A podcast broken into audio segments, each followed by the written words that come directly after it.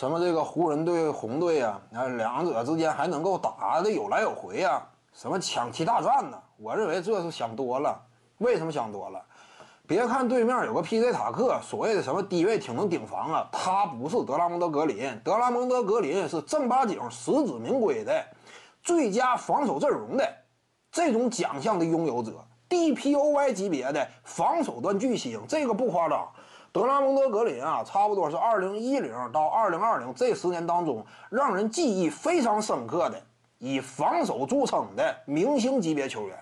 P.J. 塔克呢，只是个角色球员。对不对？他的层次啊，跟这个格林相比，差了海了去了。他俩不是一个等级的。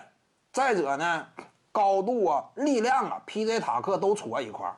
就说你格林这种啊，差不多两米左右的，我顶一下浓眉啊，我不见得那么吃亏。我下盘再扎实点我差不多能够顶得住。但是 P.J. 塔克这种呢，一九五左右，跟浓眉这种二零八的，差别挺大。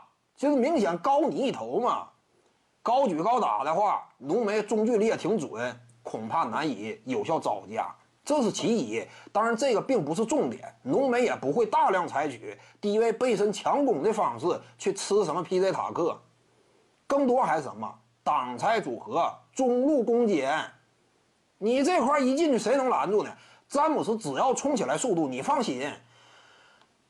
某支球队啊，这些人只要谁上来，那就是送一次犯规，大概率是二加一，你是拦不住的，你不能有效封堵，你本身高度各个方面不足以对于詹姆斯的出手形成干扰。詹姆斯一跳起来，你说这些人谁能够拦得住啊？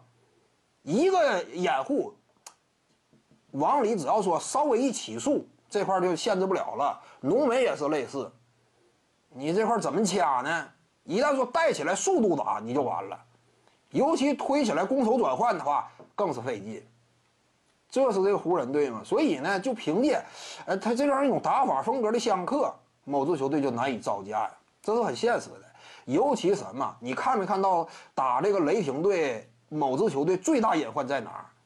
说实话，雷霆啊，他不是一个内线冲击力很强的队伍，但是他只要说，哎，我着力在造犯规的话，都能够让某队陷入犯规困扰当中。之前两场比赛怎么输的？胡子球手大量的积累犯规，畏手畏脚，最终才没捂住局面。那么你一旦说面对是湖人的话，犯规困扰只会更加剧烈，那你如何承受啊？